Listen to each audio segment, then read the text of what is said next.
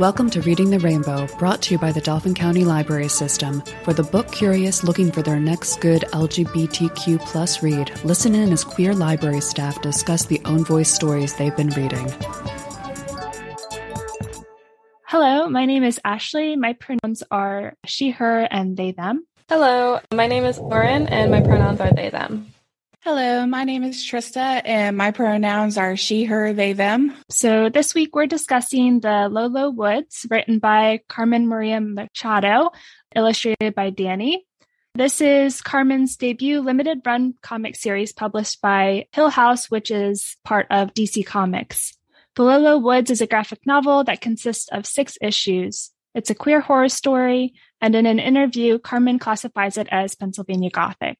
Carmen herself is from eastern Pennsylvania, but was drawn to the landscapes and small mining towns of central Pennsylvania for this story. Before we jump in too deep into this, I did want to give like a quick content warning for our listeners. It is a horror graphic novel. There's violence, there's a little bit of gore, and there is insinuation of sexual assault as well. Shudder to think Pennsylvania is plagued by a mysterious illness that eats away at the memories of those affected by it. Elle and Octavia are two best friends who find themselves the newest victims of this disease after waking up in a movie theater with memory of the past few hours. As Elle and V dive deeper into the mystery behind their lost memories, they realize the stories of their town hold more dark truth than they could have imagined. It's up to Elle and V to keep their town from falling apart, to keep the world safe from Shudder to Think's monsters. So, to be honest, this is the first horror graphic novel that I've ever read. So, it was kind of a lot to, to take in. And sometimes I was just thinking, like, am, am I fully understanding what, what's happening? Am I supposed to fully understand what's happening? But I don't know. I was curious, you know, what your experience was, Trista and Lauren, and, you know, was it similar to my struggle? At the beginning, I definitely think the storytelling was set up a little bit slow. So it was harder to understand. Like they were already putting in a lot of subtext and innuendos that couldn't really be picked up until you got the context later in the story. So I can relate. Yeah, I definitely think it's a book that kind of asks you to reread it at least once. And I, I think each time you reread it, I think you're going to get a little bit more out of it for sure. Oh, maybe that was my mistake. I didn't reread it. Yeah, that's that's a good idea. I think I'll try that. I think one thing that really stood out to me while reading was the actual setting of the story. As someone who's born and raised in Pennsylvania, I think I knew within like the first chapter or two, I was like, this author has to have been from Pennsylvania. I don't know what it was, but I just like immediately got that vibe. Obviously, mm-hmm. I knew because you know it says it's set in Pennsylvania, but like reading it, I was like, this author is from Pennsylvania. that was really impressive to me that they kind of managed to capture that setting so well that it came through that strongly. Yeah, and I read an interview that she's from Eastern PA, so out near Philly, and this is, you know, more set in Central PA, more rural. She mentions Centralia quite often, which is like an hour north from where we are in Dauphin County. I don't know if either of you are familiar with it. It was a coal mining town but it is essentially abandoned. I think there are like five people left living there. And once they pass, no one else is allowed to live there because coal mines underneath are literally on fire. And so it's a creepy old abandoned town. And even though she's not from central rural Pennsylvania, I had the similar feeling or just the vibes that you get from the characters and their discussions. Like how Elle and V talk about college and that that kind of struggle. And I think that's something that people can experience anywhere. But yeah, I can't put my finger on on it. I also got that feeling too that, you know, she's definitely from Pennsylvania. Yeah, it's interesting because like if I had to describe it, I don't know what it is because like you said, there's nothing about it that's super like specific or anything like that. It's all stuff that most people could relate to. But yeah, there's something reading it that just felt very recognizable. I don't know if I would have necessarily understood that it was in Pennsylvania to begin with. I mean, I definitely picked up on the rural mountain town kind of vibes. So yeah, I mean, Pennsylvania.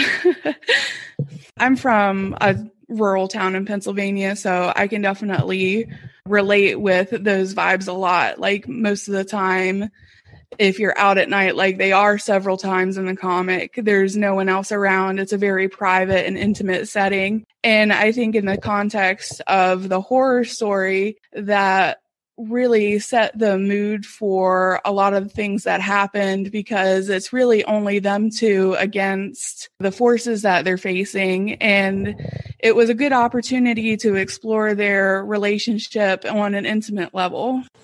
Yeah, I agree. I liked that it was a, a friendship that was at the center of the story. Uh, you know, there's definitely, you know, other relationships going on, but I, I really liked the, the friendship between Elle and V. They feel like people that are friends and will, you know, were friends before the story opened and we'll continue to have that relationship, you know, after the book is over. Yeah, I was really impressed with both the writing and the illustration of their friendship. And, you know, it's only six issues. And so you could definitely sit down and read it all in one sitting, but you do get a very strong sense of their friendship and even a bit of their their history and you know arguments that they've gotten into and how they always come back to each other and have like that kind of magnetic pull to, towards one another and yeah i just i always love when stories focus on a really strong friendship rather than, you know, romance, which are okay too. I, yeah, I just, I, I really like that as it like contrasted with all the disturbing things that were going on in their town. I definitely think that romance plays an important role in a lot of stories as well. But I think I'd have to agree with you that I enjoyed the fact that they were, were friends, but they still had this intimate, close relationship. And the fact that they were both lesbians as well, but they were just friends is good representation and it shows that not every relationship you have, even if you are attracted to the same sex, has to go down a romantic route in order for it to be a meaningful and a connective relationship. Yeah, that's a good insight. I feel like that's a, fairly common theme, not necessarily in own voice stories, but in stories where an author includes queer friends. They'll end up together, you know, in the end. And yeah, that's not really realistic. Not all the time anyway. I'm curious what you all thought of Dani's art style, especially since Danny is an artist from Greece. And so this is a totally new landscape and also a culture. So this takes place in, I think, the 90s, right? I think so, yeah. I, think I read an interview where she was kind of talking about how it was like a learning experience for her to, you know, learn this whole like new time period and culture and everything. Because of course, like the 90s here were very different to the 90s in Greece. The author sent her a lot of reference photos and stuff like that. I, I think she did a really good job, and I think her her style in general, I think worked really really well with the tone of the story. You know, it's got this really great darkness to it, but it does get too like lost in that. It has like kind of a looseness to it, but it, I don't think it gets too like messy sometimes I like see that in graphic novels. It, it's not detailed, but sometimes it, it almost feels too messy and it's hard to tell kind of what's going on. And I, I don't think this had that. I thought it worked really well. I'd have to agree. I think the the art style is pretty neat and clean to understand. I also really enjoyed their use of color in it. There's tons of gradients and they did a great job at choosing colors that would blend well together and set the mood for the particular scene that is going on. I definitely noticed that during some of that, the happier scenes that they tend to use more greens and yellows, which, you know, dis- displays the, the mood that's going on at the time. And during some of the scenes where it's darker and sad or even, you know, some of the angry settings, they use lots of blues and reds to communicate that as well. Yeah, I kind of picked up on that too. And I feel like we need to give credit to the colorist as well, Tamara Bonvillain, for that. I didn't notice it as I was reading it, but it definitely like affected how I responded emotionally. And then flipping through and, you know, after reading it and thinking about the artwork a little bit more, I kind of realized that and I thought it was very cleverly done. And yeah, the art style is loose at times. Like a lot of times there's just like incredible detail and other times things become scribbles. And I think that just kind of gives it, I don't want to say dreamlike state, but the opening scene, they're in a V and Elle are in a movie theater and they wake up having fallen asleep and not knowing what happened, but realizing that something happened, you know, and kind of in that foggy mindset. And I feel like the art style kind of helps carry that through the story as they're trying to figure out what the heck is going on in their town. I thought it was really interesting. I know some people might not enjoy that art style, but I think it fits really well with Carmen's story. I think that's a style that a lot of people who do graphic novels or manga end up doing where some scenes are more detailed than others because it, it definitely saves time whenever you're doing art.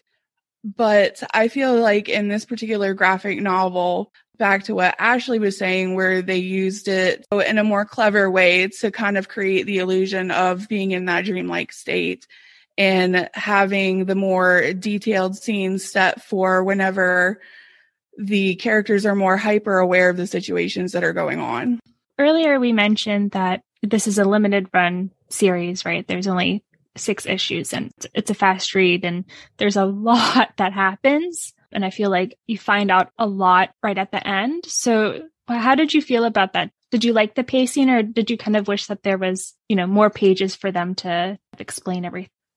I don't really feel like the story needed to be drawn out any more than it already was. You know, sometimes there's a finite amount of story and it's okay to end where you did. Drawing it out can often tend, at least in my experience with reading, tend to lead to boredom or giving up on reading the thing altogether. But I feel like the pacing and the way that it was set kept me interested the entire time that I was reading. And at the end, whenever they did give you the information, I wasn't left wanting more. I feel like they summed it up and the six issues that they they released pretty well. It didn't really need a, uh, any more to it. Yeah, I agree. It seems pretty clear that, you know, Carmen had kind of story in mind and knew the beginning and the ending of it. And the story reflects that, I think. And I think if you were to try and, and stretch it out too much, it would kind of fall apart. Not to mention the pacing at the beginning is already kind of slow to set up the mysterious plot line. If they were to drag it out even more, the problems with becoming bored reading the story might have been even worse. Yeah, that's that's a good point.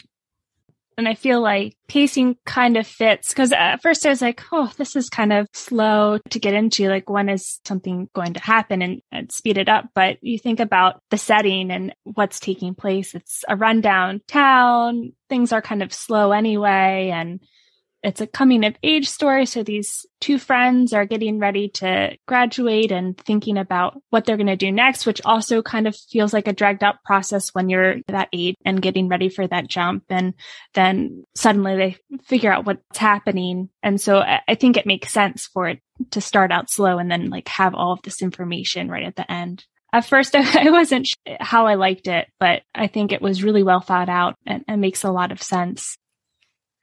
Thinking about the overall arc of the story and the way that it's done now that we've had some time to discuss it, I feel like it kind of relates with how people remember things that were traumatic to them anyway, where things are kind of fuzzy. It's like, you know, something happened, but you're not exactly sure. So you sit down and you try and think about it and you try and work through it. But then there's like this huge rush of all the memories that come racing back. You get, your brain gets a huge information dump whenever you're having flashbacks. And I think that was something very clever for the author to do, given the traumatic plot line of the story. Yeah, Trista, that's a really good connection that you just made.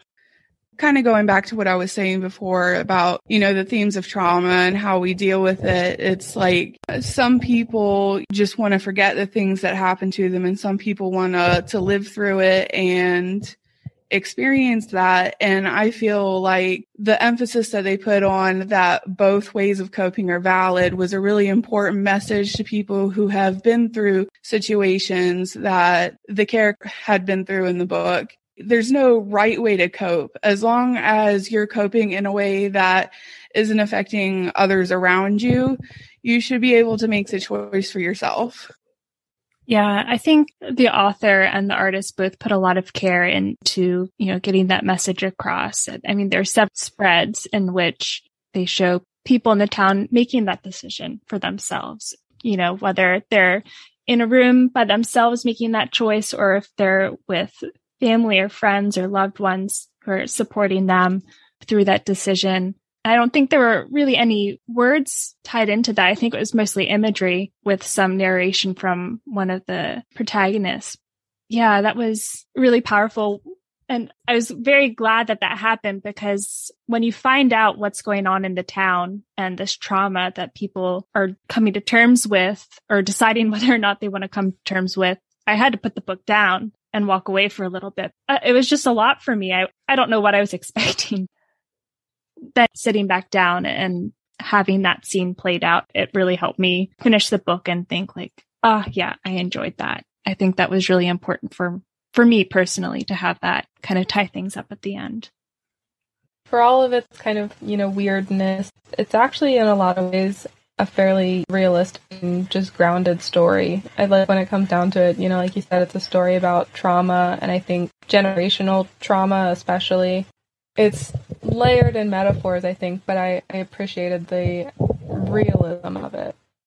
One last thing in the book that said I wanted to address is the figure of the deer character. I'm not sure if they were going for it intentionally, but there are, don't want to say folklore. I don't think that's exactly what it is. You know, myths about deer shaped characters in heavily wooded areas and rural areas. These figures basically feed on like, you know, the discourse and disharmony of other people and the fact that they're using one in this particular context and it shows up so many times, especially during conflict was just a good piece of storytelling and everybody who knows the type of creature that it's based off of having it in this particular story was a fantastic piece of storytelling on their part.